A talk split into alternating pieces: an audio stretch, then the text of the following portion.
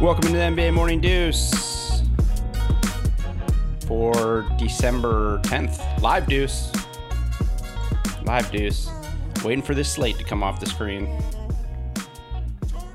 There we go. Deuce, ladies and gentlemen. Welcome in on YouTube and Alex. We're on Twitch. Additional platform? Oh, yeah. An We're- additional platform, Deuce? an additional platform deuce. And what a day to have an additional platform deuce. When Paul George get paid and the internet explodes about it. We got to talk about it. I have some thoughts. I think you'll probably have some thoughts about it. Uh, we got to we'll update the James Harden situation because there is an update every day. Russell Westbrook, some interesting storylines coming out about Russell Westbrook and what his issues with the Houston organization and why potentially he wanted out of there, not just about championships, maybe. And uh, ESPN released their top 10 today of that list that we've been talking about all week. So we have to at least go through it a little bit because there is some interesting stuff in there. Something that I think we, the two of us, probably can pat ourselves on the back about uh, looking at the top of that ranking. Something that we've been, the, a drum we've been beating for a little while now. But first, couple couple things to knock out at the top of the show. One good thing, one not so good thing. First thing, happy Hanukkah to you and yours. I know you don't celebrate Hanukkah, but happy Hanukkah anyways. I did not know it was Hanukkah. It's the first night, Okay. the festival of lights. Happy Hanukkah to all of our Jewish listeners and viewers. Happy Hanukkah. The other thing, just want gotta got gotta mention it off the top. Gotta just do it.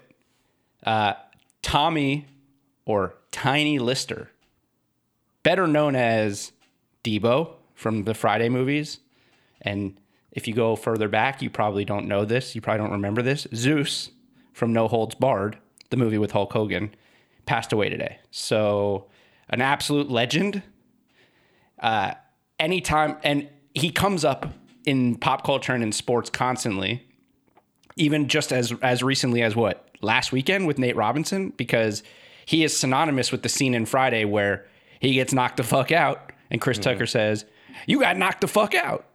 That's probably the most famous movie scene he's ever been in. And he so he stays in the pop culture and sports culture especially in combat sports because when someone gets knocked out like Nate Robinson does they immediately think of Debo. Yeah. I mean, if you are, are the the a character that a verb spawns from, like if you get you- people get deboed, you know, right exactly that means he had a big role. So rest in peace. Yeah, rest in peace to him. Saw that earlier. He's uh he was a legend. 62 years old, man. Not not, you know, young guy. So that sucks. But yep, rest in peace to him. Um man, would have been cool to see him do a few more things. But anyways. All right, let's get into the show. Mention it off the top. Paul George signs his extension with the Clippers today. Four years, $190 million. Some people reporting it as five years, 226 million, but that is now what he's owed. Because he had this year and then he gets four additional years. So he's going to make $226 million over the next five years. Um, I know you saw, you've seen some of the notes that I have in the rundown and stuff I wrote, but I would just immediately, when you saw this, what was your reaction? My first reaction is two guys that absolutely snapped their leg and looked like they never would get paid again That's have gotten huge contracts this offseason. So shout out to modern medicine. And uh, yeah, I- I'm happy for Paul George. I know he's had uh, not like the greatest offseason in terms of likability, but I- I've I've always liked Paul George. Um, so maybe he just got on that. Uh, I think it was All the Smoke podcast is where he threw Doc Rivers under the bus. I- I'll I'll excuse him for that. You know, I- I'm I'm happy for Paul George. Yeah. So yeah, that's interesting. The the crazy I so I my reaction was my immediate I love that reaction though, by the way. And also like, I mean, if you're Dak Prescott, you gotta feel pretty Yeah, good. Things are looking up. Yeah. You know, that's that is three hundred and ten million dollars that has been given out to men who snap their legs in half this offseason. And that's probably about what Dak Prescott's going to get paid, Yeah, it could be. Yeah. somewhere around that much. So good, good for him when he comes back. But anyways, Uh, I was at work. I was at my day job when this news broke, and a guy came up to me. He's like, "You see what happened with Paul George?" And I was like, "Oh shit, Paul George is getting traded." Because I was like, "Oh man," the way he said it, I was just like, "This is it. It's, happening." And he's like, "He signed a max contract with the Clippers." And I was just like, "Okay." Okay. like is that a surprise are, are, are, we surprised? You know, maybe we're surprised with the timing. I, I could see people being surprised with the timing because he has the player option or he, he can opt out after this year or maybe it was a two year i don't know whatever it was but he could become a free agent next year. That was the whole storyline right? Him and Kawhi they, they have two years to to prove the clippers to prove them that they can build a, fran- a winning franchise and blah blah blah. Um but so I, am looking at it, it. I'm I'm looking at his reaction to it. I'm like, okay, well, if if that's not your reaction, what's your reaction? People are freaking out about him getting a max contract, about him getting 190 million dollars, and uh, I I just don't get it totally. Um, he was bad in the playoffs. He was kind of not great last season. He was coming off two shoulder surgeries, so you have to take that into account. Um, but it's one. It's again. It's another one of these things where people. I, I, I, look, I'm not a huge Paul George fan, and I'll and admittedly, like, yeah, he has disappeared a little bit in the playoffs over the over the years, and you you look at him and you're like, you probably don't want him to be the best player on a championship team. But how many? We say it all the time in this league. Like, there's not a lot of guys like that. Um, yeah. but based on the reaction I've seen from NBA fans, like, you're gonna hate this. You're you're gonna hate this. You're gonna hate this. A friend, a good friend of ours. I won't say his name on here because I don't. I don't want you to be mad at him. Texted me today and said Paul George is now the Carson Wentz of the NBA. And I was just like, that's the dumbest thing I've ever heard. Carson Wentz has played five years and been in one Pro Bowl and is now not playing. Paul George is a six time All Star, five time All NBA, has been to the Eastern Conference Finals twice as the best player on a team. He's pretty much a Hall of Famer at this point. Like we're talking about a guy who is 29 years old and is almost certainly going to be in the Hall of Fame if he could keep up any semblance of production over the next 5 or 6 years like what am I missing here other than he was he was not great last year but also you know he he he knocked Doc Rivers for the way he played him. I looked at his stats six, five or six less shots a game last year. Maybe he wasn't getting used the same way. 18 shots a game for Paul George, probably not what you want with Paul George. Like that's a volume scorer. A guy who two years ago averaged 28 a game and was third in MVP voting. Like, are why are people so down on him getting this money? He does. This is the way the league works. Plus, at a position where it's a premium, almost every team in the league would have. There's not a team in the NBA if Paul George was like, I want to go there every single team in the league would give him this contract. But people are freaking out like Paul George doesn't deserve this max deal. I, I don't get it. Here's my only guess, maybe, is that, you know, they saw the the money per year, which and not understanding how the salary cap works, you know, like this is his what third contract. So this max contract is bigger than a guy that's signing his second deal. Like that's just how these deals work.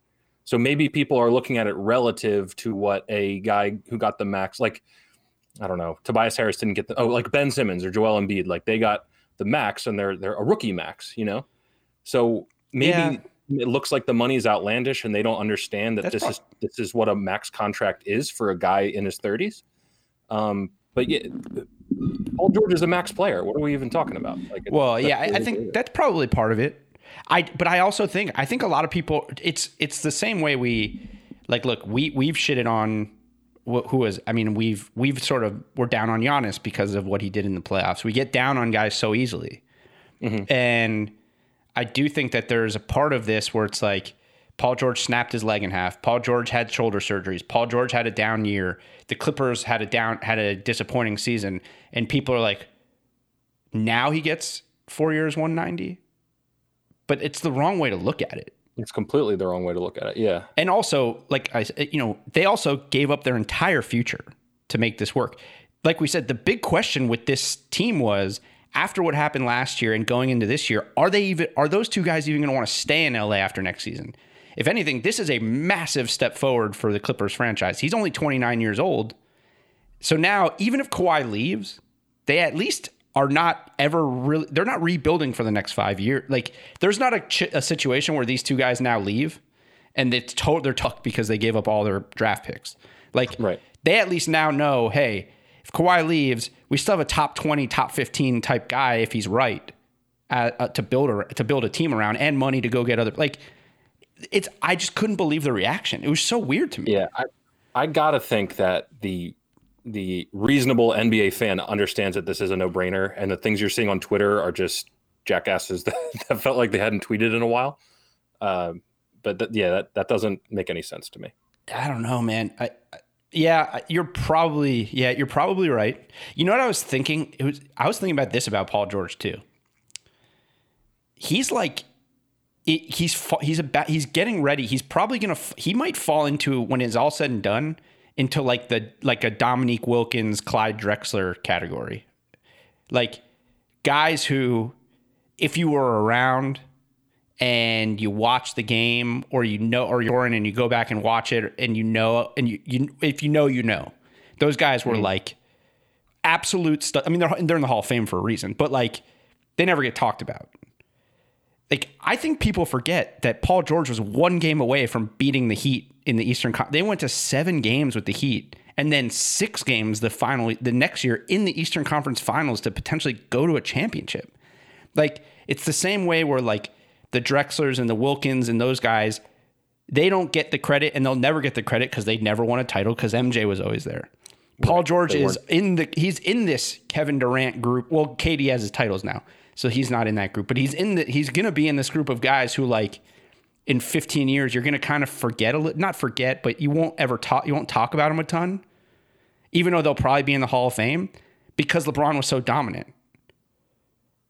I, I think maybe people don't. I think people maybe devalue Paul George a little bit too because it's like, well, he can't beat. He's not a guy who's going to beat LeBron James. Well, there's not a lot of guys who are. Right. Basically, only Steph Curry, like those Warriors teams and uh, and the Celtics. Um, yeah, I'm, that, that's a really good comparison for me. Uh, and me being a little bit younger and like I didn't really watch um, Dominique Wilkins play that much, but like you look at his numbers, his numbers don't blow you away. But then when you hear people talking about him, you're like, you're like, oh, okay, I guess he was insanely good, and you'd have to have watched him to really respect him as much. But like that's a guy I didn't see play, so I think you're right in the sense in I mean, he, I don't know. his numbers were his, his numbers were insane.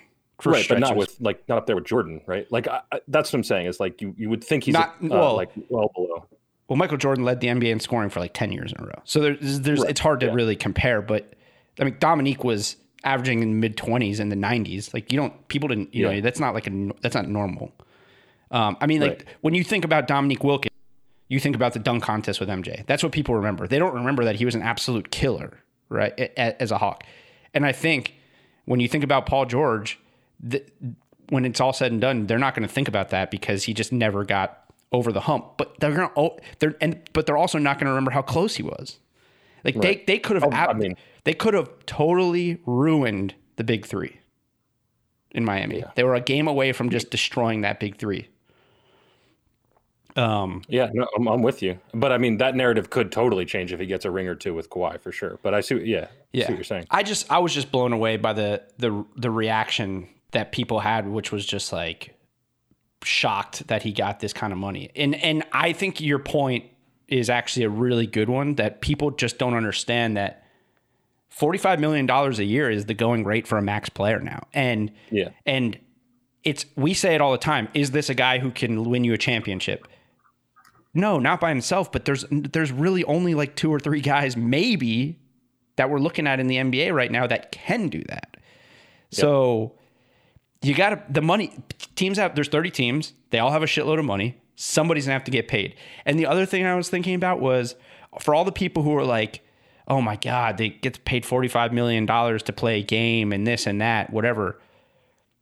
If you really want to get down to it, 45 $45 million is not the value that Paul George and Kawhi Leonard bring to the Clippers organization. It's it's way more than that. yeah, They're they're still not getting paid the amount of money they make for that organization. Seriously. Right. I mean, if, if the owner were to sell the team, he would get billions and billions of dollars. Like, exactly, exactly. And trading for Kawhi and Paul George, or signing Paul, Kawhi and trading for Paul George, and the value that it boosts that org like Italy that or that they're on opening night both years. They're playing Christmas Day games. They're expected. The league wants them in the finals and in the Eastern, the Western Conference Finals against like like the league is pitting this rivalry that's not even a real rivalry, but they're creating this Lakers Clippers rivalry to try to boost this organ. Everything in this organization, you could say it was because of Kawhi, but Kawhi's not there if there's no Paul George. Like it, it, it was a package deal. We could see it from the beginning of when it all happened.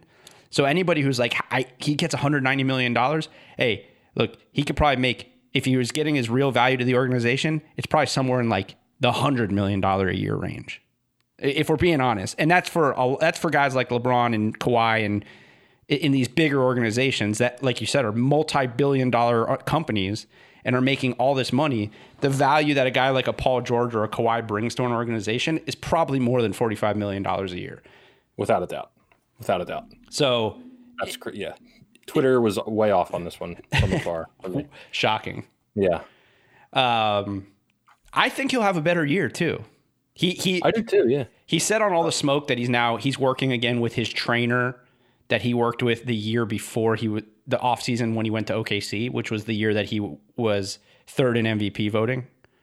Um it's just he's just such a weird like he's another one of these guys who like not like Kyrie because he's not like saying dumb shit like Kyrie tends to do, but Paul George tends he puts his foot in his mouth a lot in the media. And I'm not even just talking about the Doc Rivers thing. I just mean like you know, like in he everywhere he goes, he's like, I'm I'm loyal to this place. I want to be. Like he did it obviously with the Pacers, and he and then he was like, I want to go to LA. And in OKC, there was that video that came out where he was in the club with Russell Westbrook. He's like, I'm not going anywhere. and and now he's like, I owe the Clippers a championship. It's like, what are you talking about, dude?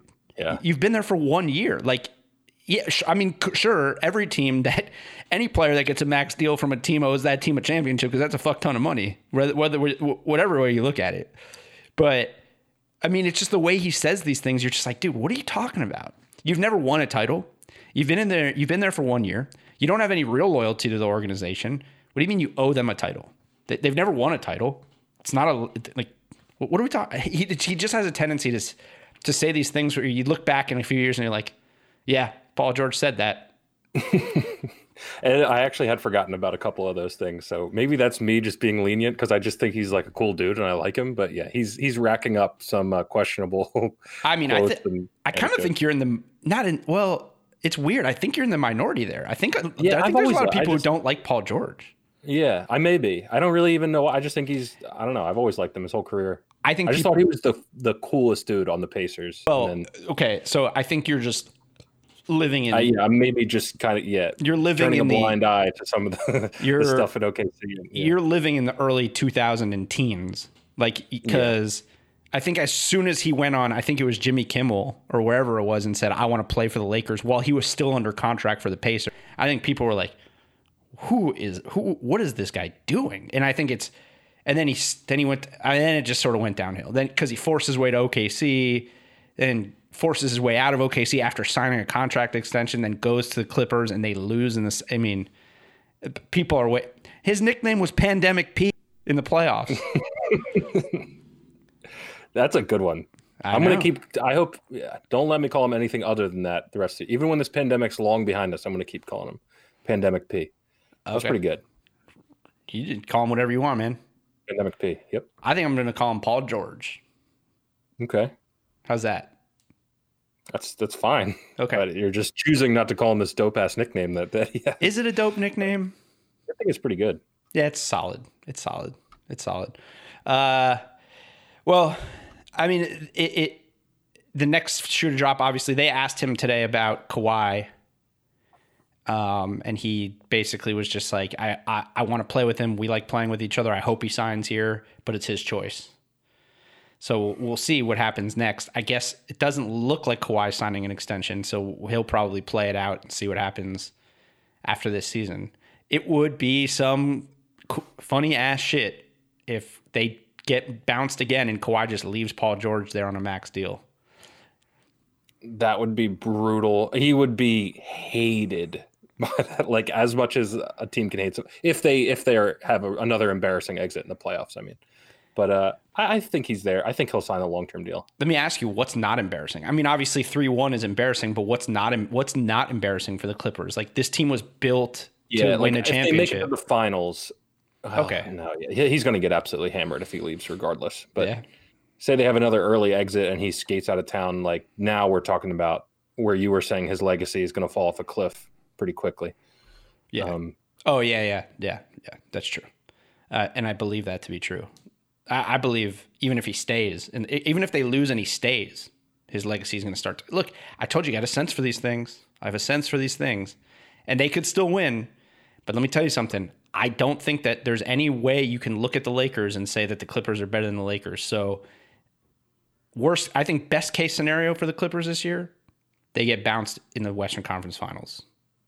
I don't I don't see unless there's an injury or something crazy happening.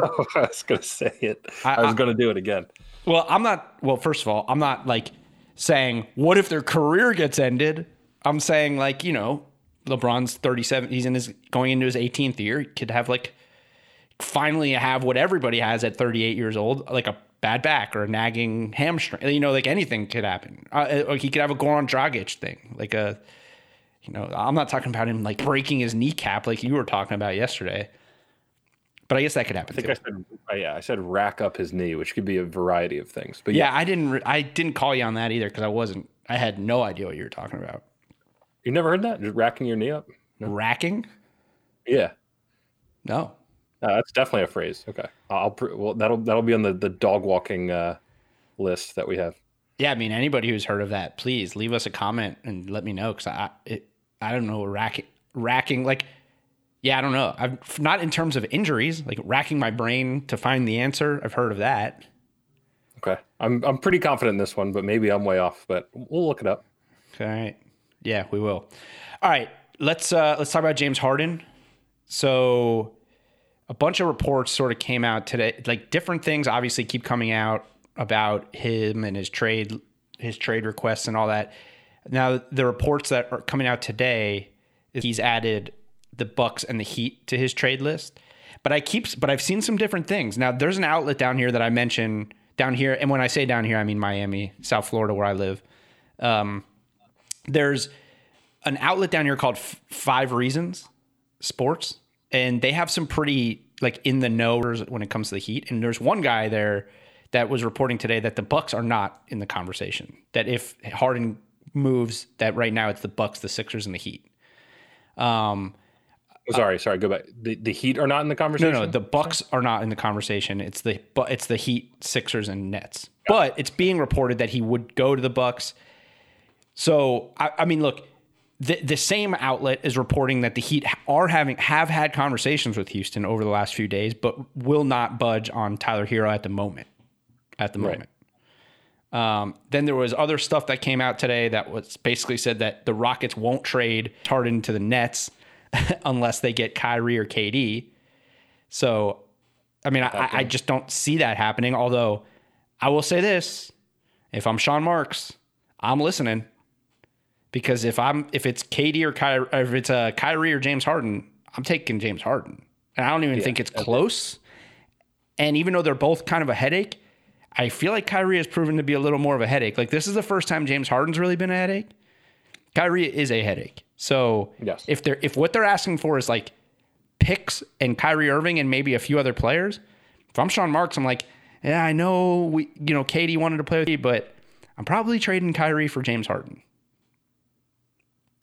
Yeah, I, I am in a second. Um, I don't even think that's a question. um, he hasn't even played that many games for the Nets. Like I, I don't know. I, I feel like he, what did he play like five games last year or something? Yeah, I don't know. Um, that would make my prediction that Kyrie is not a net by uh, the trade deadline look pretty nice. But to the point of the, the the Bucks thing is throwing me out. Like, what could the Bucks possibly give up to get James Harden and remain title contenders? They don't have anything. Khris Middleton and Donte DiVincenzo and some other guy like Yeah. Literally, what is the package the Bucks have? That's not gonna. It's not. Well, that's what I, that's what I was I was gonna say. Excuse me. Sorry. Sorry. Whew. Got some Good. on my throat. Yep. Um. Yeah, that's what I was saying. Like, how much are the Bucks now regretting this Jrue Holiday trade potentially? Because they gave up all their their assets that they could use in a trade like this for Jrue Holiday, Yeah, probably not even thinking that James Harden was on their radar. exactly. Yeah. So any, any reasonable fan, any reasonable Milwaukee fan will be like, yeah, we couldn't have foreseen this, but that's not going to prevent people from being pissed because they don't have any ammo now. Yeah, well, and I was I was wondering also like, can they trade Jrue Holiday? I don't think so. I think a certain amount of time has to go Yeah, by. there's probably like a um, point in the season where they can, right? Yeah. Yep. Um, because I was gonna say like Jrue Holiday, Khris Middleton. I don't know. Maybe by the trade deadline, but I think it's like a Yeah. certain number of days, not game. Like, uh, yeah, I think it's. But basically, uh, uh, I was gonna say the way things are shaking out, like. What, so remember the other day, one of the Warriors reporters basically said the Warriors are not interested in James Harden. Now today, a Celtics reporter came out and said the Celtics are not interested in James Harden. Uh, one of these guys from Five Reasons said that the Bucks are not in the mix for James Harden. So there's really only three teams that teams keep consistently talking about. They say that Pat Riley doesn't want to give up Tyler Herro. They say that the Rockets don't want to give up or don't want to trade Harden unless they get Kyrie or KD. The way this seems to be shaking out to me is that the Rockets are going to eventually trade James Harden. They're not going to get much back, and it's it, they're just going to budge. Like at some point, they're going to be like, "God, we just got to. We just got to get over this shit. Like I, I understand where Tillman Fertitta. He's a relatively new owner. He's trying to be like, uh, and then they have a new GM, and they're all trying to be like, no, no, no, no, we're gonna win this. We're not gonna win this. You're probably not gonna win this thing, man. You're probably not gonna win this thing, and the longer you wait, the less leverage you're gonna have in a deal for James Harden and you're eventually just going to have to sort of take the deal you can get, which, as we've said, I think a hundred times now, is probably the Nets, and it's probably all of the pieces other than Kyrie and KD. Right. I just here's where I, I don't necessarily think I'm with you. Just in terms, I think if the Rockets trade him, they are going to get a lot back, and I just think that in these reports we're not getting the full picture because I mean training camp's about to start. Any trade for James Harden is going to return like a critical piece of a team. These organizations don't want their their good players worrying about trade rumors. Like I just feel like these negotiations are going to be extremely tight-lipped and could be happening without people like like like beat writers in the know to be like, oh, um, this guy's involved in this trade, or he, you know, like if, if the Celtics were to give up something, it would they'd, they'd probably have to give up Jaylen Brown, I would think, or like But they Kemba. won't. But that's the thing. Right now, teams are not going to give up their best players because they know James Harden doesn't want to be in Houston. Houston But has they- no. Houston has. to- Houston has no leverage right now. They have. I think they they have, have- leverage in the sense that multiple teams want James Harden, so they have teams bidding against each other. but they're not bidding against each other. If anything, they're all just they're all just waiting. Because in, in my, I'm thinking my thing is my assumption is most of these teams are looking around saying James Harden is being doing what he's doing, which is not reporting to camp, not you know what I'm saying, like all this shit.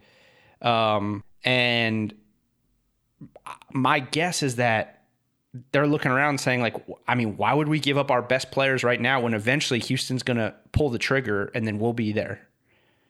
You know like I- don't i mean if the heat are not willing to give up tyler herro then the celtics ain't giving up jaylen brown. And obviously that reporter who is close to the situation in boston says that the boston's not involved. So i don't think boston is involved. And i don't blame them I got a that, good that's yeah, that's where I'm not. I just feel like, regardless of what that reporter says, Boston could still be involved, you know, and they don't. They're just not letting anybody know, you know. And I know that's tough to do in today's day and age, but uh, like Kemba Walker and a shitload of first round picks for James Harden seems very possible to me. Uh, I mean, I know they'd have to do No, more to make no. the money work. I don't think Houston would do it. Now, I could see a scenario where a team that no one's talking about, like we've mentioned, the Hawks or whatever, because by the way, Houston has no responsibility to trade James Harden somewhere that he wants to go. Right. Right. In a lot of situations, teams generally, you know, if a guy, especially a guy who's done as much for the organization as James Harden has over the last however many years, they tend to respect the wishes if they want to move on or whatever. They they try to make it work to keep things right, particularly because the thing you have to think about on the other on all of this is like James Harden who well actually James Harden's right by his mom. So, but when an organization treats a player like shit, agents notice that. Not not now not that they're treating him like shit, but if it gets really ugly, agents take notice of that. Will guys want to go to Houston? Whatever. I think most people probably realize Harden's the one who's being a little petty right now in, in what he's doing. Um, so, but then there was a Tim McMahon, who's the guy, the Houston guy who's been reporting a lot of this stuff, basically said that he talked to a former Rockets staffer who said that this is the first time James Harden's ever been told no about anything since he got there. So he's going to act out. It's like a child. it's actually very um, analogous to a child. Yeah. but uh, I get it. I mean, yeah, he he's been the he's been the Rockets for how many years now? Five, six, at least. Um, Young Chains X. He's a young rapper. Yeah, we're not talking about that right now. We're talking Yeah. about James Harden.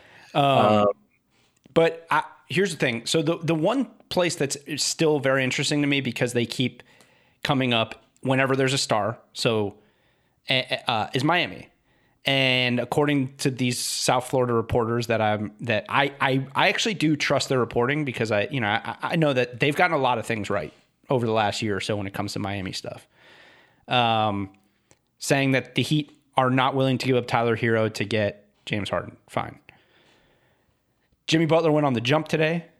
Jimmy, but so when the report came out that James Harden, so here we go. This is another Twitter thing, right, or social media. I don't know if it was Twitter or Instagram or whatever, but oh, there was a tweet. James Harden has added Miami and Milwaukee to his list. Jimmy Butler liked it. ooh, Yeah. Jimmy Butler went on the jump today, and Rachel Nichols asked him about liking the tweet.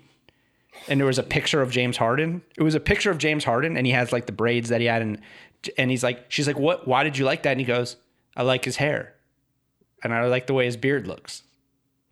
And she was just like, that's it. And he's like, yeah, I mean, you know. And then she she she did. She like she sort of pressed him on it, and he basically said like, I love my situation in Miami, but I'm good friends with James. I just want to see him happy. Um, there are there there are some people that are down here that are saying like the fact that they're even having the conversation of potentially trading for James Harden means that the Heat they can I guess the word that I saw used was culturalize him to the Heat culture. Because they wouldn't even consider the trade if they didn't think that he could fit with the culture. Um, because the concern that I've had with with potentially trading for him is how much he could potentially fuck up that situation where they were just two games away from the finals. But I got to say, like, as much as I love Tyler Herro, if you believe that you can get James Harden and he can fit into the situation you have down there with Jimmy Butler and Bam, how do you not trade for James Harden in a year where everything is sort of up in the air, especially in the East? yeah. And I, I've been I've said a, a bunch of times on here I wouldn't be like super thrilled to change to trade Tyler Herro for Giannis, but that's not how I feel about James Harden because James Harden and Jimmy Butler and Bam can win you a title right now and maybe a couple more, you know. Whereas I'm not there with Giannis, but like it's a little bit not crazy, but I think a lot of people would totally disagree with you on that. On on not Tyler Herro for Giannis, but trading him for Harden so quickly. Right. Yeah. No. I. Yeah. I'm probably in the min- minority on that. Um. It's just I just think James Harden is such a superior player in terms of playoff basketball and winning a championship than Giannis. Um. Yeah. I, I don't think I would make Tyler Herro untouchable. I think that's kind of crazy. I'm I don't know though. I just don't know, man. Like it's so hard because to like Tyler, I just think that maybe he's not. He's I, there's still something like maybe he is a like top twenty NBA player. Like not today, obviously. Could be. Yeah. He definitely could be. Yeah. So I, it's just like I get why they wouldn't include him. It, it I, I do because if if they keep Tyler Herro, Tyler Herro seemingly is going to be in Miami for a very long time. If you trade for James Harden, you're potentially trading you're potentially trading a, a, a, guy who could be a top 20 to 25 player in the NBA for the next 10 years for a guy who could leave after this contract if things don't go. So I, I I get it, and but uh, like I always say, like who cares about the next ten years if you can win a title next year? It's very hard to win one NBA title. So 10 years down the line doesn't matter as much as people like to make it seem like it matters. But um, I do personally think the one of the biggest problems with Harden is he they would have to change a lot of the things they do to make the offense work with Harden. Yeah. He doesn't really play the type of basketball, or at least he hasn't. Not not that he can't. I mean, dude, he he he's he's James Harden. He's one of the best scorers in in NBA history, and he's naturally a two guard, even though he's on the ball a lot.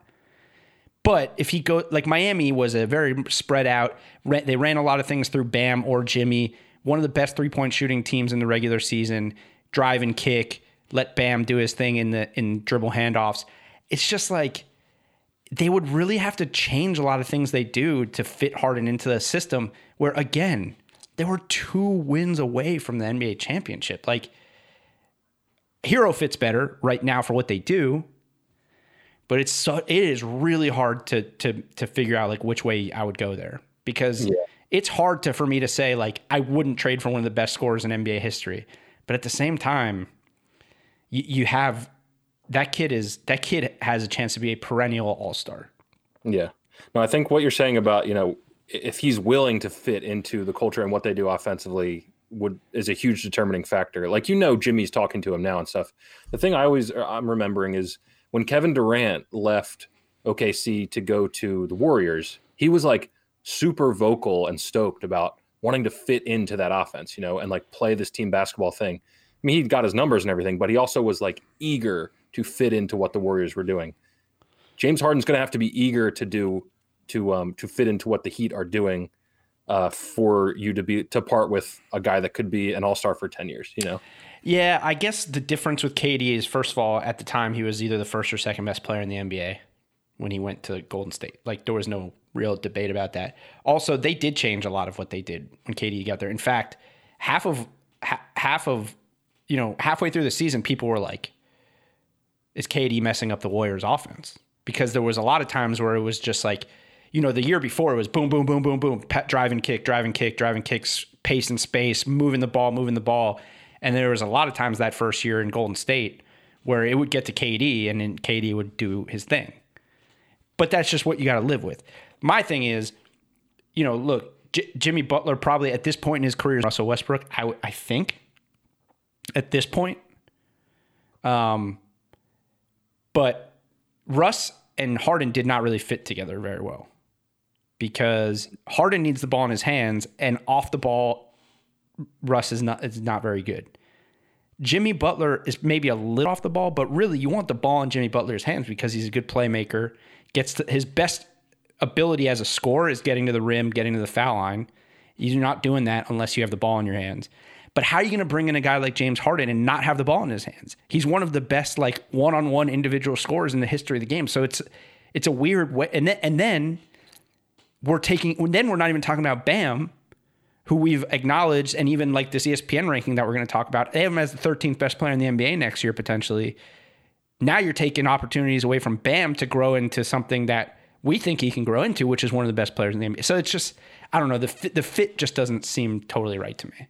Right. Yeah, I'm with you. I just, I wouldn't. I just I know how good of a coach Spo is. Spo's made it work with LeBron and D Wade. I know it's not, and I like it's not the same. Not the same, but I mean Spo is such a good coach that that wouldn't be as big of a concern for me. I love uh, Spo. I love Spo. LeBron makes can't compare anything to a LeBron team, or even a D Wade team for that matter, but more so LeBron. LeBron, it's just different. It's different. Yeah, but Spo is the reason I'm not too worried about. Like I think Jimmy, or I think uh, he fits. Per, Harden fits perfectly in there. Um, I think they become like the best team in the East. Like that's why I, I I, do it immediately. Tyler Herro for James Harden. I mean, the Heat look unstoppable to me. Yeah, it's I hear so hard. It's so hard. It, it's such a hard thing. I, I, yeah, I don't know. I mean, I think he fits better with them than Giannis. Yes, but um, I don't know. I don't know. I, I don't. I don't. I don't think he goes to the Bucks. I think ultimately, when this is all said and done, I I, I just can't see a scenario where he doesn't end end up with the Nets. It just seems like he's going to end up on the, with all this shit. It just seems like he's going to end up on the Nets. but I, I do if there I don't know what there's probably odds out there we haven't even checked them. But I would say there's it feels like there's like a 50-50 shot that there's a team out there that we're not talking about and that's where he's going to end up. Like the Paul George thing. It, it, this actually does strike me a lot like the Paul George situation in Indy. No one I don't think anybody thought he was going to OKC. But OKC no, had the pieces and the assets, and they were like, "All right, we're going to take a chance and bring you in, and we're going to prove to you why." Mm-hmm. Um, maybe OKC trades for James Harden and brings him back.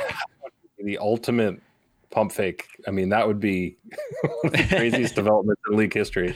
No, um, but like I could see a team that we're just not talking about going and saying we have like like the I, We've been talking about the Hawks on here a lot. I, I could.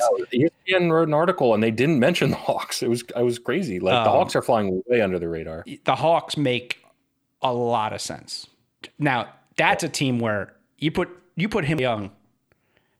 Now now you got something like that's that's a perfect fit to, in my opinion, mm-hmm. um, because I, I think they, they I think they complement each other perfectly.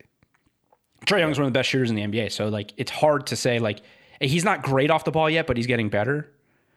But he, he's better off the ball with a James Harden type because he can shoot from anywhere.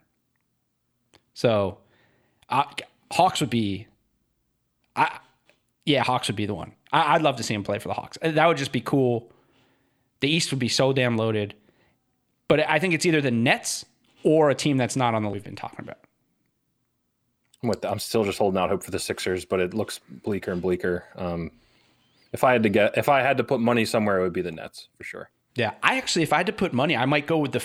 If it was like Nets or the yeah. field, or Nets, if it was one of these four teams or the field, I'd probably go field right now because I just feel this does feel now that I sort of played it out in my head, it feels a lot like that Paul George situation where it was like, I got to go to LA, I got to go to LA, and then the Pacers were like, well, we, we don't have to trade you to LA. We're going to trade you for what gets us our best situation. And, and it did get them Victor Oladipo, who until his injury was their franchise player. So uh, now that I'm thinking uh, thinking out loud about it, I, I could see it being the field, a team that Makes we're not talking about, and maybe not the Hawks. Who knows? I don't know who else is out there that has like young high like like the Hawks could give them John John Collins, Kevin Huerter, Cam Reddish, and and I feel like if you're the Rockets, you're doing that in a second, even though you just signed Christian Wood. You could play Christian Wood and John Collins together, probably. Um, so, yeah, I, I don't know. I'd, I'd, go with the field. Uh, as if things weren't like gnarly enough right now for Houston with this James Harden situation. Now we get this report today that Russell Westbrook, part of so we always thought like, oh, he he just he didn't fit the the the fit with James Harden wasn't good, and they just he wants to go. He wanted out. Now there's a report that came out from Henry Abbott, from the True Hoop guy, who I don't doesn't do like a lot of reports. So I don't know where the report was from, but says that um, last year Russell Westbrook lost trust in the organization because of the way they handled COVID nineteen protocols when they came back from the layoff, and that after the way that they basically just didn't take it seriously, and he just didn't like it. What they didn't do, I guess they didn't do their best to keep the players safe and all that shit. Um, and that once that happened, he lost trust in the organization. And now, last week or a few days ago, I don't know if you saw this, and I think we may have mentioned it on here, but that that there was someone close to James Harden's camp that called the Rockets the Knicks of the South like in terms oh of the way they run their organization. So this is now multiple reports within a couple weeks or even like a week where it's like this organization might be a bigger shit show than we, we even realize. And it is not a good look. It's definitely not a good look. Um, we also kind of like this is the this is the Danuel House organization. Like this is where I mean they had the big blow up in the bubble. Like I mean, they were the team that almost torpedoed this whole thing. And we even posited that maybe uh, Danuel House fell on the sword for James Harden. So, oh yeah, that's right. That uh, yeah. Of course, we don't think that's true now, but I don't know. I don't know what's. I, yeah, I mean, Russell Westbrook has a family. He's got kids. I mean, he can't. He wants his organization making sure everything's like tight. You know, with this COVID stuff, he's taking it super seriously. Needed to be tight. Tighten up. Gotta be. Yeah, not a good look. I wonder if the league will like take that report in any way seriously and maybe investigate. You know, like say, Rockets, what the fuck are you doing? Now, I think at the time, well, actually, no. When they came back, people knew how serious COVID was, so Yeah, they so- they absolutely should have been taking it very seriously. Um, that's weird, man, and it's not good. I've never heard bad things about the Rockets. It's new ownership, uh, so I, I don't know. Like, I don't know this guy Fertitta other than he's super rich. Um, but it's not a good look for people saying like, "Oh, James Harden should stay loyal to the organization and just show up." Like, you know, obviously he wants to win a title, but then you hear things like this, and you're like, "It's not. Maybe it's not good. Maybe it's not good down there." I mean, the amount of stuff that has come out since Morey said, I'm out of here is a lot, like a lot of stuff poured out of that. So maybe it was just the floodgates for exposing something that is, you know, a really bad situation. How much of it was Morey? maybe Morey did an amazing job of keeping things in house, like preventing things from getting out. Maybe, But I I, but I mean, but what I'm saying is, how much of it was Morey? who- Like, COVID's a hoax. I, I feel like am not saying that he thinks that. I'm just saying like. He strikes me as pretty liberal. But he's Uh, had a lot of freedom to run the organization his way for like 12 years. So Yeah. if this is coming out now about the organization, it's almost certainly had to be majorly because it's been different owners. So it's almost it's almost certainly a lot of it falls on Daryl Morey. It would, yeah. So maybe he may, maybe so there was a report today that he left because he had a feeling the Harden thing was coming. But maybe he also left because he just knew like a lot of things were getting ready to happen and he was like I got to get out of here because we are a shit show and people are about to find out. Which also not great for your boys No, no, not Because- great at all. because you guys have had major leadership issues for years now, um, since since uh, Sam Hinkie, and even who Yeah. knows really what was going on there, but um, just controversy after con- you know controversy with guys, and then guys that don't know what they're doing, and now you bring in Morey, who just left a situation that potentially, while he was there, was not what we thought it was. It was actually a complete shit show. I'd be interested to ask Chris Paul about it because I feel like that's the guy where you're like, how is it really down there?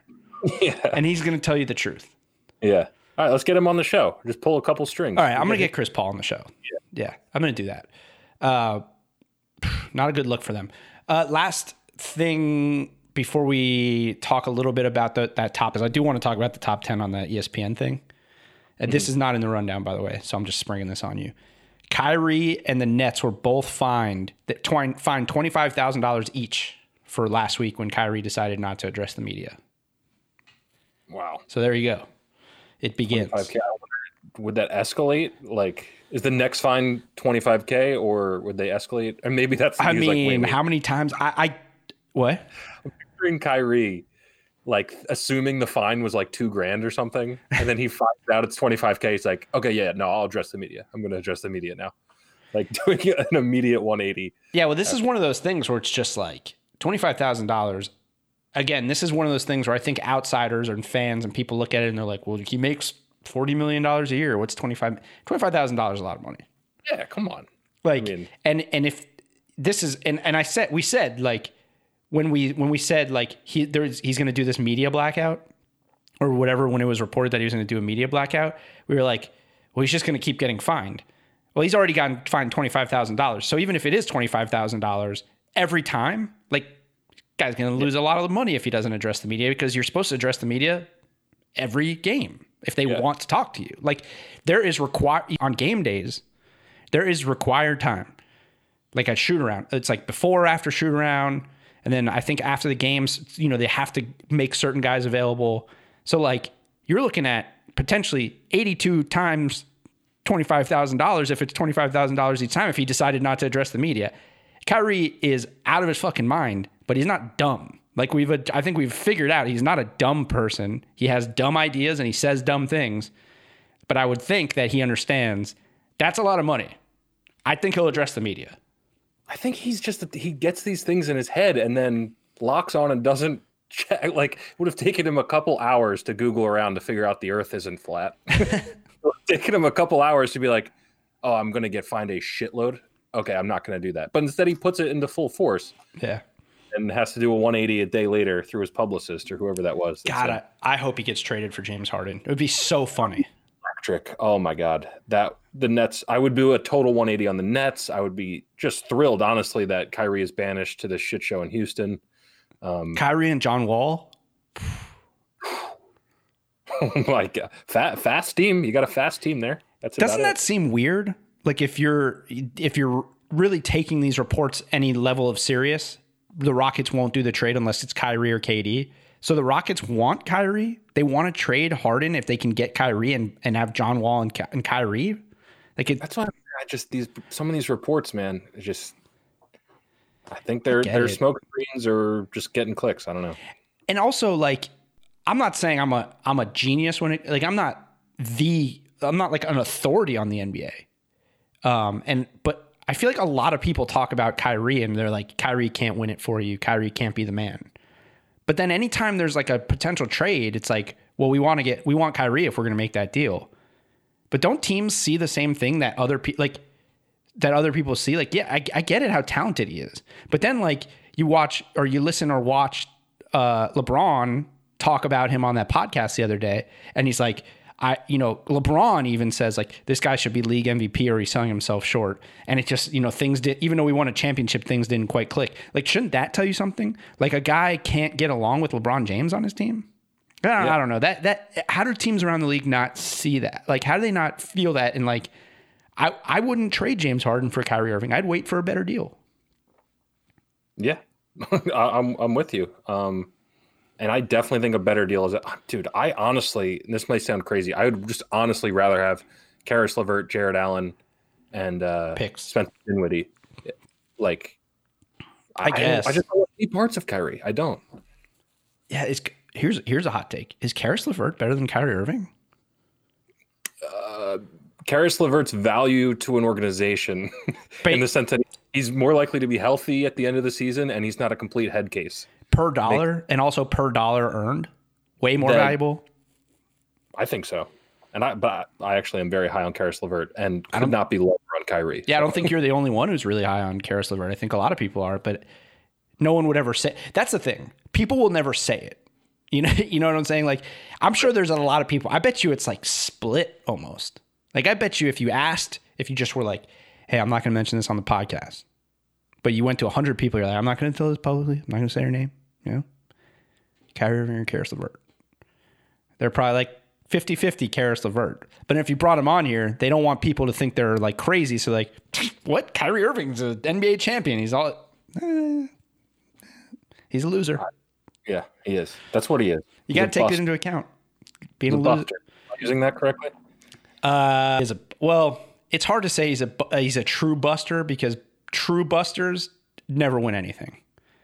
Okay, You know, I see. So, uh, yeah, like Paul George is a buster, even though he almost went to the finals, he didn't. Paul George is a buster. gotcha. Um, Dwight Howard up until wasn't the ultimate buster. Yeah, he was Um, captain the all buster team. yeah, but yeah, um, I think Kyrie will talk to the media. I think that's the gist of this. All right, so we've been talking about this um, the ESPN list all week, and they came out with the top ten, and now again we got you got to clarify because again people were debating this shit again and reporting it as ESPN's top 100 players. Yes, it's ESPN's top 100 players for next year, like who they think are going to be the top 10. It's not who they think this moment are the top 100 players, it's who they think will be the top 100 players in the NBA next season. And I'll tell you what, I'm not mad at this list because some of the stuff we were saying in the playoffs really check out with this list. Okay. Yep. So at 10, we have Nikola Jokic. I'm, not, I'm fair. That's fine with me. I don't think you could put him much higher than that. It's hard to say because he doesn't really defend. Um, this one's interesting. James Harden at nine, maybe low, maybe a little low, but I think uh, he's getting a little older. Now this whole thing, again, taking into account what's going to happen next season. Maybe they think he falls off a little bit. I don't know. here's where a little bit of controversy came in. Steph Curry at eight, and Dame Lillard at seven. I think some a lot of people are probably not super happy to see Dame over Steph. But again, Yeah. you have to take into account this that it's next season. Right. Here's where I think it, I don't know, follow me here. Maybe this doesn't make total sense, but like if Steph Curry is healthy and good enough to be eight, I think he's going to be way better than Damian. You know what I mean? Like if Steph Curry isn't 100% and doesn't come back healthy and doesn't have a great season, at the end of the year, I don't think he's going to be close to the top 10. But if he is Steph, then he's better than Damian Lillard by like a lot. You know, I just don't see By a lot. like like I just don't see Steph coming back and like if he's having a great year not being better than Damian Lillard. But by Does a lot though. But like I, I don't know about Def- but Say definitively, just he is better than than yes, Damian he's Lillard. better. He's one of the, he's arguably I mean, depending on what you're using to rank them, he's arguably the best point guard ever, right? Like so, sure. But much like much better. I don't know, man. Dame's pretty fucking good, dude. Oh, I know. I just I'm saying if if Steph is healthy, then he's he's knocking on the door of the top five to me, and I don't think Dame. I just I just don't see that for Dame. I'm I like Dame, but I'm not as ridiculously high as some people are on him. Like By the I- way, Dame creeping into the all buster situation. On the he's knocking on the door. he's yeah because he's what 27 28 now he's getting he's starting to creep up there in age and that's usually when you start revealing your busterness I mean, he But loses in the playoffs a lot. Now, to his, we, we could say what we want. Like, he's had to play the Warriors a lot in the playoffs. His teams aren't really built to probably win titles. But, you know, when you when you start approaching top five, six, seven players in the league, you got to be a guy who can win your team a title. And he, he's not that guy. Probably not that guy. We don't know. He's never played on a team that was probably good enough to win a title. But isn't that partially because he's not a guy who can get you to a championship? You know, it's like it is what it is. yeah Um, so yeah, this drew a lot of controversy again. Steph at eight. Um, maybe people taking into account that now he doesn't have Clay. So does it make it harder for him to be as great as he can be? But then there's also a lot of people who think because he doesn't have Clay, he's going to come out and be MVP because he gets 30. So, you know, who who know? I, I don't know. it's kind of what i'm saying why eight does it like he should either be higher by a little bit or not even in the top 10 you know Yeah. um number seven man sorry i don't want to jump the gun here but i think it's too high For Dame. dude he wouldn't for Dame. Yeah, he wouldn't top. T- if I'm making this list, he would be 11, and Jayson Tatum would be ahead of him. Jokic would be ahead of him. Harden would be ahead of him. Curry would be like. I just I think the Blazers might not be that good this year. I know we said they got better. I'm not a Kanter fan. Um, They they I don't know. got they they got better. They had a really good offseason. yeah, I just don't see. I just don't. They're not going to be better than Denver. You know, that's why Well- I, I definitely think Jokic is ahead of him. Um, Well, but we're not talking about whose team's going to be better. We're talking about the better player. but when you talk about you know who's going to like at the end of the season a lot of the team success is going to be a part of that just like it is in like MVP, MVP voting and stuff you know like Right. Yeah, I see what you're saying. um so i think i, I this is too high for dame for me But do you Um, think the Warriors are going to be better than the Blazers without Clay? Um, fuck i keep forgetting about this the clay injury i do actually think the warriors could be better if if steph's 100% um i don't know not not a big i just don't i think the the lillard mccollum thing it just we know what it is like we know they're dangerous offensively they can't guard anybody um i don't know It's true. It's true. It's fair. It's fair. It's a good. eh, yeah, That's why it's controversy. Kevin Durant six on this list. Um, I think that's fair, but obviously it's it's kind of like Steph. Like if KD is KD, then he's top three. exactly that's what i'm yeah like kd's either going to be top three or he's going to be in the 20s somewhere you know depending I don't know. like in, in that scenario he comes back and he's not kd he's not healthy you know I think a fifty percent KD is a top ten player in the NBA. Yeah, maybe high teens or something. But that is ex- that is exactly what I'm saying. But saying. it's the same situation. Yeah, if he's if he's comes back and he's K, the KD that we know, then he's not the sixth best player in the NBA. not- He's, I mean, at the worst, he's in the top five, and he's probably. I mean, he's two, maybe even two. You know, Right. right. Number five is an interesting one. Kawhi, little maybe we're starting to uh, maybe what I've been saying. Maybe people are starting to take notice. Kawhi, maybe not. Maybe legacy's starting to get hurt a little bit. I don't know because I think what like, coming into last year, it probably would have been one a one in some people's minds. LeBron. It was. It, oh, we discussed that in the playoffs, like early on. You know, yeah. Kawhi being right up there, but yep. so that's an interesting one. The next one, we are banging this drum in the playoffs. Mm-hmm. Luka at four, which might again maybe is a little overreaction to the playoffs, but I don't think so. I don't think. Yeah, I don't think it is. I don't think so, man. This dude is an absolute monster, and he's super young. Like, and and, and this goes a little bit to our conversation of who's the next face of the NBA too, right? Like he's already 4th mm-hmm. uh, only one spot behind Giannis, who checks in at three on this list, which is also interesting because the top two, top two is interesting. But Luka at four, already a top five player after two years, right? Two years in the league. I mean, he's special. We said this. We were saying when in the Clipper series, like, is he already top five in the NBA? And we were trying to figure out like who do you knock out? Now they knocked out Kevin Durant.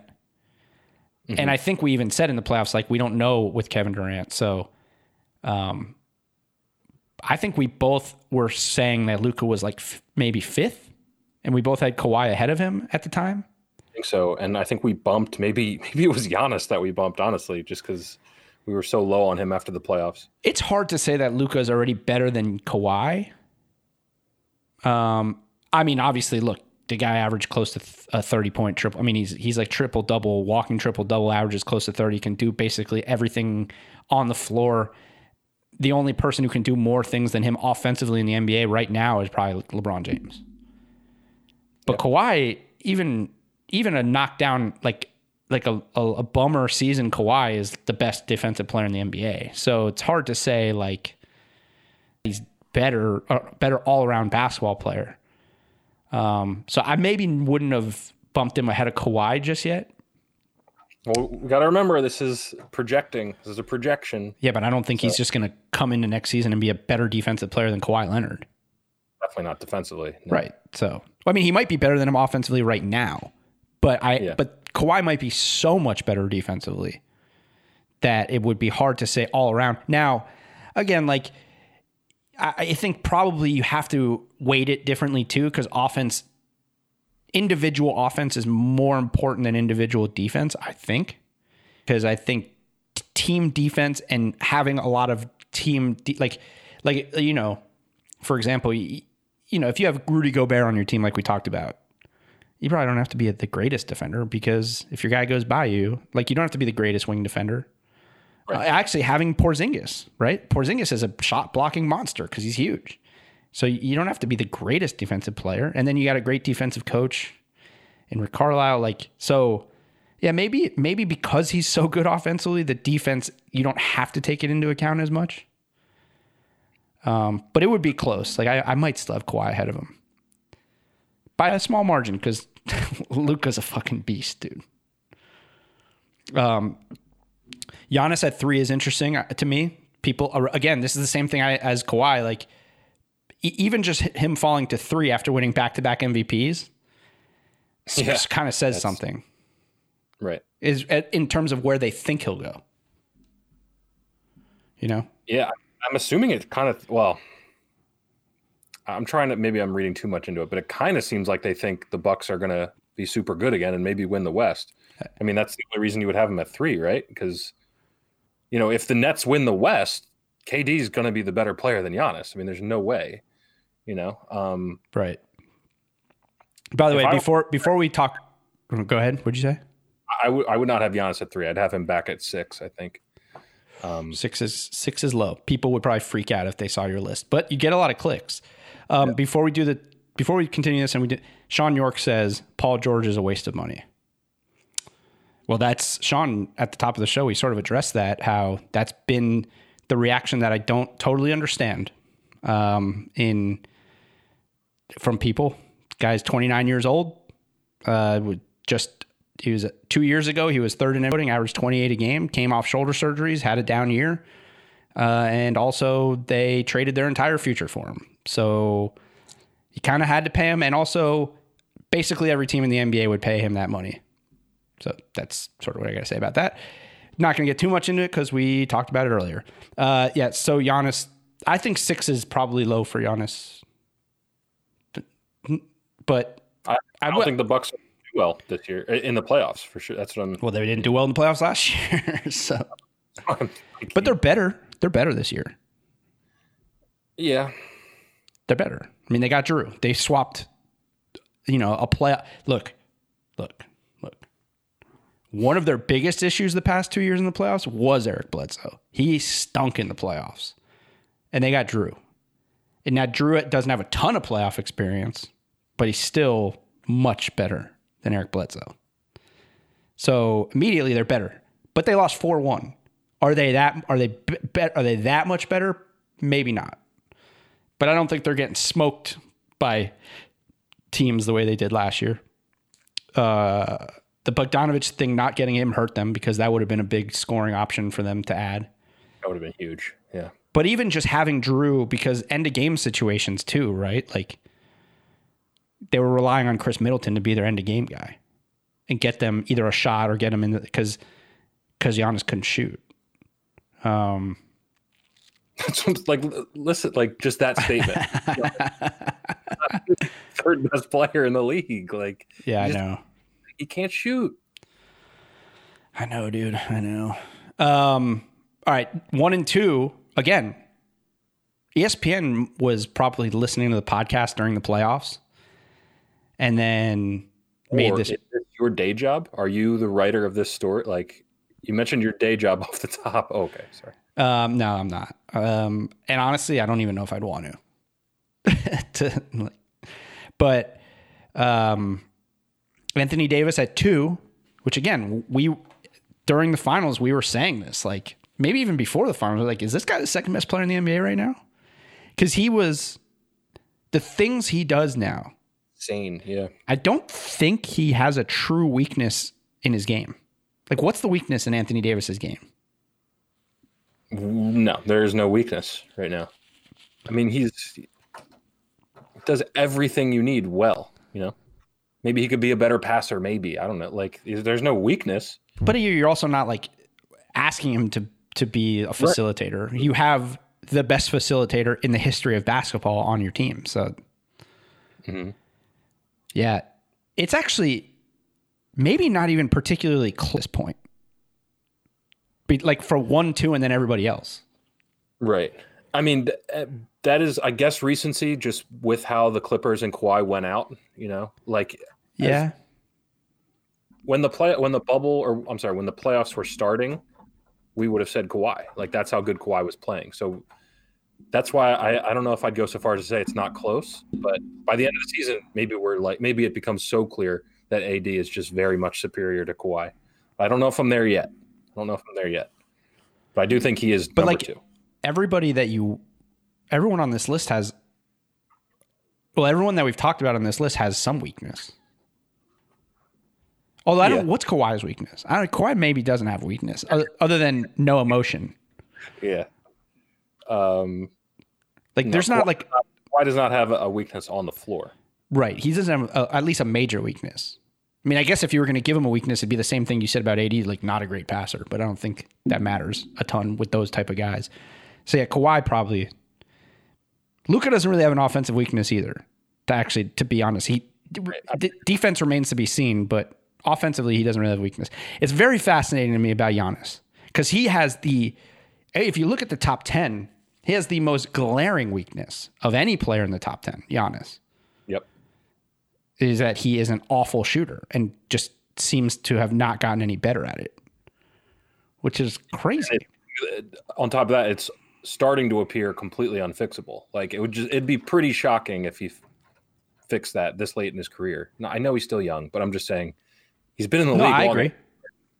Yeah, he's he is what he is as a shooter. It appears, That's not good for them. No. and it's not impossible that he takes a big step. I just don't think it's going to happen. Shooting the ball. Shooting the ball. So okay, well, I guess this is a different conversation. Also, LeBron's won, no surprise. But talking about Giannis, then how does he get better? Uh, that that's what it's. I know it's I a, No, I'm saying I think he's peaked, and it's like he's a back-to-back MVP, so his peak is absurdly high. right. But um, I don't think he's he's a championship player without a, another guy who's a top five player in the league. You know? Well, no, that's no. If you paired him with like Harden or something like that. So let's say. I Oh think yeah, Gian- I see what you're saying. I think Giannis needs another like top 15 player in the league to get a ring, which to me that doesn't earn you the number three spot on a list like this. Hmm. Um, Well, yeah, I'm not talking about that. I'm just saying like if his shot is if his shot what? I don't think he can get much better than this. Got it. That's what I'm saying. Well, that's what I'm saying. That's yeah, that's what I'm asking. It's just like if his shot can't get better, which I mean, of course it can, but if it doesn't look like it particularly will get better at you know, at this point in his career, like what can he improve on? Because he's a dominant defender. Already the depoy, right? He's already what? Um, the depoy. oh, the the depoy. yeah, he's the depoy. Um, he's back to back MVPs. The depoy. And he can't shoot. Look at your dog back there. Your dog back there just showing off for everybody. Awesome. She really is. Yeah. But I think she just agrees with us that Giannis, he's peaked. Oh man, I dude, I like you've said a few the show today that like if they were on an ESPN headline would go viral. Some people off. That's, uh, you know, I don't want to, uh, that's not me, but it's just how I feel today. You know, I'm not saying you're wrong. I'm not saying I you're, just- I'm not necessarily saying you're wrong. You know how I feel about Giannis. I agree. I don't think he'll ever be able to shoot, and I do think that that's always going to hamper his upside. And that's why I never thought he was the best player in the NBA. Even when people were like, "Oh, he's coming off an MVP season. He's he's an ex-. no." I never thought he was going to be that guy. I I know I know he's great, obviously, at what he does. But yeah, it's going to be really hard for him to be the guy who leads you to a championship but at, at this current stage without like you said a top 10 or 15 player next to him because he's so limited offensively or at least scoring the ball and at end of games right. and that Where- guy Sorry, go ahead. no, you, the guy who wins you games at in the, in the playoffs has to be able to score from anywhere on the floor because defense is so good at end of games. It's just what it is, and he got exposed. He's been exposed two years in a row now, but way more against Miami.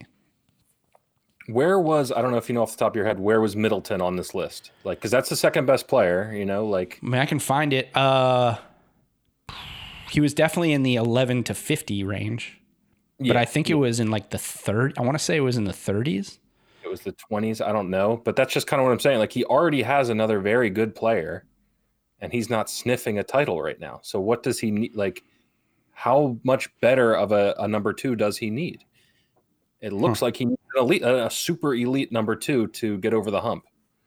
Um, Well, I don't know, man. I, it's interesting because I think they really fucked up letting Malcolm Brogdon go. yeah. Uh, you're, I mean, the guy was, the guy is when he's healthy, a, a, an elite defender and was a 50, 40, 90 guy for them. Um, and they lost Mirotic, who was a big loss for them because he was very good. They didn't go to the finals with that team, but I think keeping Bledsoe in as opposed to Brogdon, like if you kept Brogdon and Middleton and you went and just traded for Jrue and now your team was Jrue, Brogdon, Middleton, and Giannis, that team might be good enough. That's a pretty damn good team, and and and that's that is without another top fifteen player because Brogdon's never going to be that, but Brogdon's pretty fucking good. Yeah. No, yeah, I see what you're saying. It isn't all about the number two. If you surrounded him with four guys that are like, yeah, in the top 50 or something, or in the top. and, and they were they were on their way to doing it. Like Brogdon's third, Brogdon's 39th on ESPN's list. Uh, Middleton's 35. Okay. So, you know, I I, I blame I they, I think their roster is built around him the way you would need to build a roster around him. It's all, just all shooters. Uh, Bledsoe wasn't a great shooter. Jrue's maybe a little bit better shooter.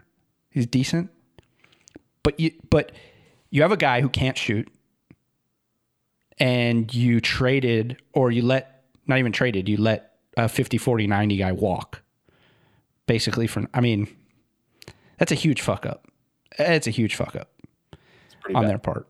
Because I, I I think about the East right now, and I'm just like, yeah, there's a there are a few really good teams, but if I'm looking at the Bucks and I got Jrue Holiday, Malcolm Brogdon, Khris Middleton, and Giannis with I guess Brook Lopez at the five, whew, that's tough. Deadly. They're definitely not getting steamrolled by the Heat for sure. Um, That's tough. win. Well, so yeah, it, it's doable, but it's gonna be tough when you make decisions like that. And then when you try to make a trade with the Kings, and you you break all the rules and you get caught, and then the guy doesn't even want to come to like. I mean that that's not helping your case either. no. I guess trying to This- trying to do they- business with the Kings at all. So, what? if Kawhi or um, um, if Giannis walks, they're just going to get dogged so hard for the the uh, the little couple of things that have derailed But I feel like anybody. I feel like no one talks about the Brogdon thing. Yeah, I, I you're right. I, you bring it up, and I'm completely with you. I just feel like he's not as high profile enough of a player for people to be like, remember that? Because they traded him or not trade. I keep saying they traded him. It's because they let him walk. If they kept him for another year, first of all, the guy was rookie of the year. I understand, debatable, whatever that year that was a bad draft class, you know, whatever it was. But then, I mean, they let him walk. I think what is it like 12 players maybe ever in the history of the league 13 players ever have been 50 40 90 for an entire year. Um who, who knows? And then it's just like any player like if khris middleton went to in to to the pacers you'd be like okay khris middleton's not as good as we thought he was. Khris is great. A guy like khris he's really good. But playing next to Giannis makes you much better. So yeah brogdon's not a household name but who knows what he would have become playing next to a guy like Giannis? Yeah, like maybe he would have been back to back 50, 40, 90. And then you're like, holy shit, this guy's one of the best shooters in NBA history. You know, it, it would have changed. I don't know. I think it was such a huge deal when they let him walk. I, I had a feeling they were fucked when they let him walk. And it's weird because, again, he's not a star, but he seemed like he could have been such a core piece for them. Mm-hmm. And obviously he was. it was just a poor shooter. Who? I'm saying that's exactly what they were missing as they were getting butt smoked by the Heat. You know, Malcolm Brogdon looked really nice on the floor. Well, he's and he's like the prototypical NBA point guard right now. Yeah. he's a big. He's like six five. He really defends and he can really shoot. Mm-hmm. He's like the opposite of Eric Bledsoe, who is really small and really fast but can't shoot. Brogdon, not super athletic, but very big and a great defender and can shoot. Like they they made the wrong choice there. Little tiny point guards, not the way not the way to go. No, not in 2020. Nope. Uh, do you have trivia for today? To Yeah, wrap up the show? To wrap up the show? Appreciate everybody who's watching. Um, we're gonna actually uh, starting Sunday night, right? Starting Sunday night, we're doing this live every live every day to sir. react to games every night. So if you're watching us on YouTube or Twitch, it's gonna be an every night thing. So join us. We'll try to set a consistent time, I think. But it's going to be tough because we're trying to react to games and we're on the East Coast. So we'll, we'll see. It, some days might be later than others, but we'll try to keep a relatively consistent time and we'll, you know, we'll keep everyone posted. But appreciate everyone who's been watching. And we usually wrap up our final, this is our last show of the week. So we usually wrap up our last show of the week with some NBA. Um, do you want to go first? Or you want me to go first? I'll go first. Okay. Mine's straightforward, pretty pretty simple, simply stated.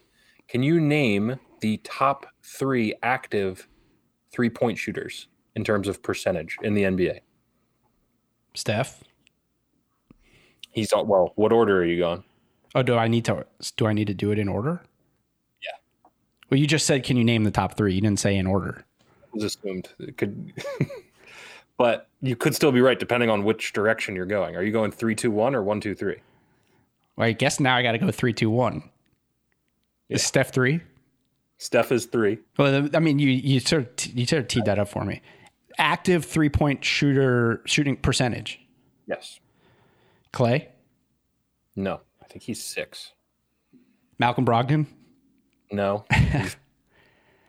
Um, is Paul George one of them? no, not in the top three. This is career three point percentage. Yes, active. This is tough. This is a tough one. This is a tough one. This is really tough. JJ? No. No, he's in the top 10. Do you want some hints? Kyle Korver? No, I think he was five. Ray Allen? Not active. Oh, okay. um, yeah, give me a hint. This is your boy. This is your boy. Tyler Herro? No, same Oh. team. Duncan Robinson?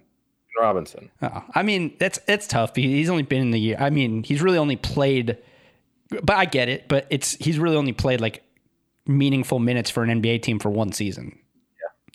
So number one has a sample size, and it's pretty pretty shocking. Um, are you gonna give me? Was that the hint?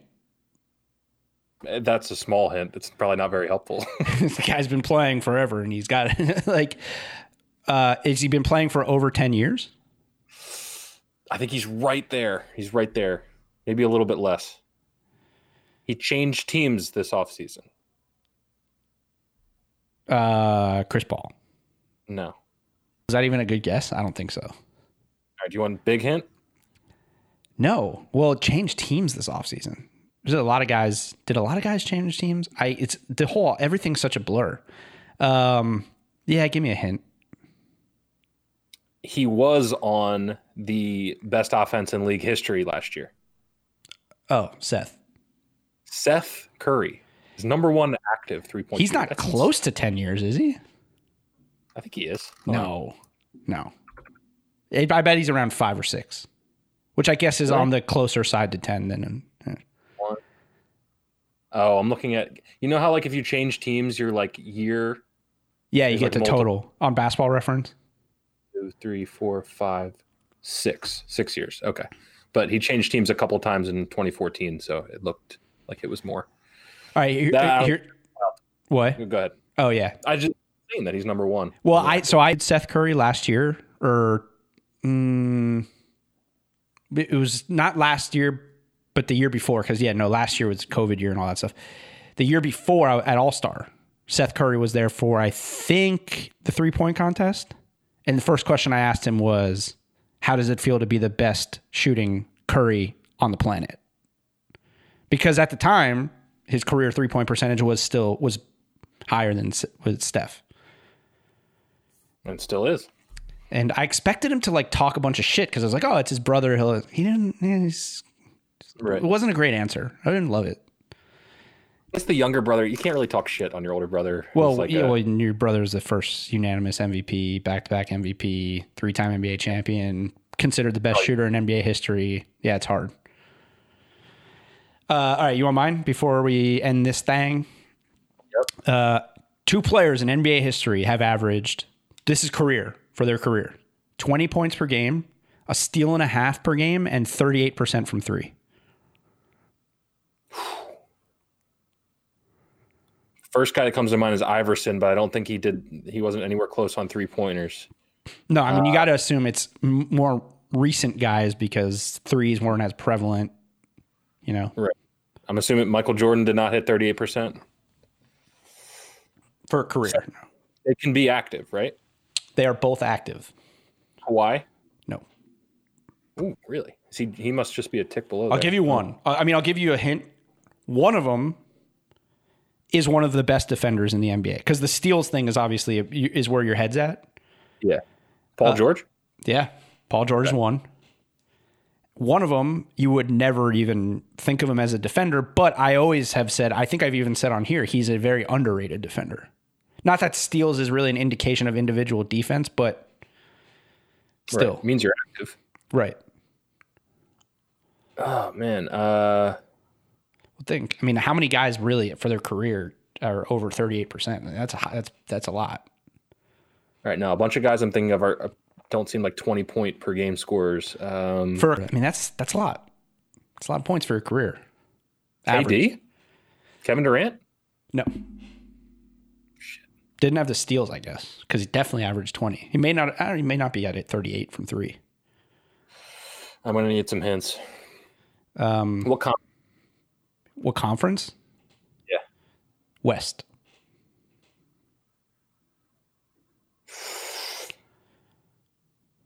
Uh, Anthony Davis, he's not at 38%, right? No. Okay. I mean, Um, I, I think any hint I gave you at this point would give it away. I don't know how to give you a hint that wouldn't get. Well, he's a he's a point guard. okay, he's a point guard. Yeah, which I guess narrows it down a lot. Chris Paul. No, I, I should be getting this. I'm assuming. I mean, how many how many point guards are point a game guys for their career and shoot over thirty eight percent from three? Steph Curry. Yeah. Like, Yeah, uh, wow. Okay, the steals thing. I just never. I mean, I know he's just he's fine defensively. Just one and a half steals surprised me. Nice. I just thought that was an interesting stat for all the people who are like Paul George doesn't deserve forty five million dollars a year. Right. No, He's one of- course. He's a max player. God, He's pissing me. off. Yeah, you know he's like on basketball on basketball reference right now. He's sixty five percent on their Hall of Fame thing, Yeah. and he's only twenty nine years old. So we're talking about a guy who probably will end up in the Hall of Fame, unless he has gets a- another. Going to the Hall of Fame. And also, let's let's everyone not forget. Okay, this guy injured himself serving his country. Okay, So Okay. he deserves a Medal of Honor, technically, right? this guy was not playing for an NBA team. This was not a time where he was making millions of dollars. Paul George was playing for the US of A, serving his country, and snapped his leg in half. Thank you for your service, Paul George. You deserve this $45 million a year. This he, he's joking. Everybody who maybe somebody's finding that insensitive or something. I mean, I'm only slightly joking. He was he was. playing for Team USA when he snapped his leg in half and came back from one of the worst injuries we've ever seen, and then went on to be third in, in MVP voting. So Paul George, you know what I'm not, you know what I'm not joking about? Paul George service. You know what I mean? Yeah. I know what you mean. Representing our country on the In the in, the Call of Duty, the line of duty, he he was out on the fire. he was on the battlefield. on the battlefield. That is Although it was scrimmage, so he was playing. that's true. He was playing other U.S. soldiers. But the point is, he wasn't getting paid, or I'm sure he gets. I don't know what Olympic guys get paid. It's probably not much. It was a stipend, maybe. I don't know. Yeah, but it wasn't like he didn't have to do it. Okay. In fact, a lot of guys say no when you ask them to represent the, the red, white, and blue. There's a lot of guys who are like, you know what? I'm tired. I'm not representing America. I am not representing America this summer. I am tired from the NBA. Paul George said, not only am I going to represent America, I will break my bones in half to do it. And then he came back and he and he has a 65% chance to be a Hall of Famer, according to basketball reference. So get off his back, people. I'm back on the Paul. I'm a I'm a Paul George fan again. Love it. Get out of here. All you everyone who hates Paul George, I love him. Represents America, breaks his leg in half, This is a quick 180. becomes a becomes an MVP candidate, gets 180 million, 90 million dollars. Good for him. One of two players in NBA history to average 20 points a game, a steal and a half, and 38% from three for his career. The only other one, arguably the best point guard to ever play the game, Steph Curry. Definitely the best shooter to ever play basketball, Steph Curry. If you're one of two with one of the best players to ever play basketball, you don't deserve $190 million? Not true. This is a hell of a rant that I was not anticipating at the end of the show. I got. I'm uh, fired up. I I'm just. I'm like suddenly fired up about this Paul George thing again. Part of me thinks you're just trying to get to the the hour and a half mark. We're, we're about 30 seconds away. No, we have no time to hit. In fact, we are going a lot longer than usual. But I think Sean York, Sean York, who may not even be watching anymore, got me fired back up, saying Paul George is a waste of money. Oh, I guess the troops are a waste of money too, then, huh? Well, maybe we should lower our military budget slightly, but that's a whole That's a whole other thing. Sean York doesn't love Team USA, which might mean that Sean York doesn't love America. But I'm not saying Sean- that. I'm not saying that. I don't know Sean York. I'm just saying Sean York, Paul George broke his leg for America in in half mm-hmm. for America. on live TV. Online, I remember where I was at. I remember I was in Charlotte, North Carolina. I was mm-hmm. sitting at a bar I was drinking a beer and I was watching Team USA. And I was rooting for them boys. I was rooting for them boys good. And then I saw it. Which you were rooting for? Which which team were you rooting for? USA. both, uh, okay. Oh, was oh it was a was it a blue and white? I, that's right. Yeah. it was- everyone on the court was American. I was rooting for Just both. I was rooting for everybody. I was rooting for them all. And then I saw it. America. And then I saw it. I said, Paul George, thank you for sacrificing leg for America. You deserve $190 million. I'm trying to work in some sort of joke where the stanchion was made in Russia or something. I just haven't been able to do it. But that stanchion was too damn close. No, you know who you know who is Russian? The ball boy who didn't wipe the goddamn floor. Don't. That's a little harsh. Although that he literally may have been Russian. We don't know. Yeah, who knows? Um, all right. I think that's it. Yeah, that's pretty good. Yeah, solid. It's we've probably done better. I don't know. I think it's pretty good. I was just hoping Sean York would say something back, but he's Sean York's gone. Sean York, thank you for your service. Um, everybody who watched, thank you guys for watching. Leave comments once this is up. Hit that like button, like it. Everybody who's listening, I mean, at least you got to hear that rant because if you saw the facial expressions, it takes it to a whole other level. So check it out once it's back up on YouTube. And um, next week, I, let's say, all right, Sunday night, midnight. Sunday night midnight. Got it. Is that the plan? I mean, for our first like preseason game live stream. Wait, let's all right. Before we wrap, let's check the, the schedule because maybe because usually Sunday NBA games are earlier, so we may not have to go that late. Okay. But well, the Eagles do play at 4:25 that day. So we oh, so have you have to go late either way. Gotcha.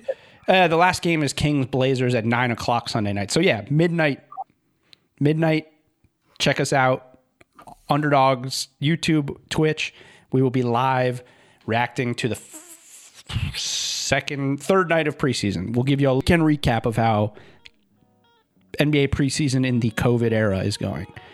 Appreciate you guys. We will see you Sunday night. Later.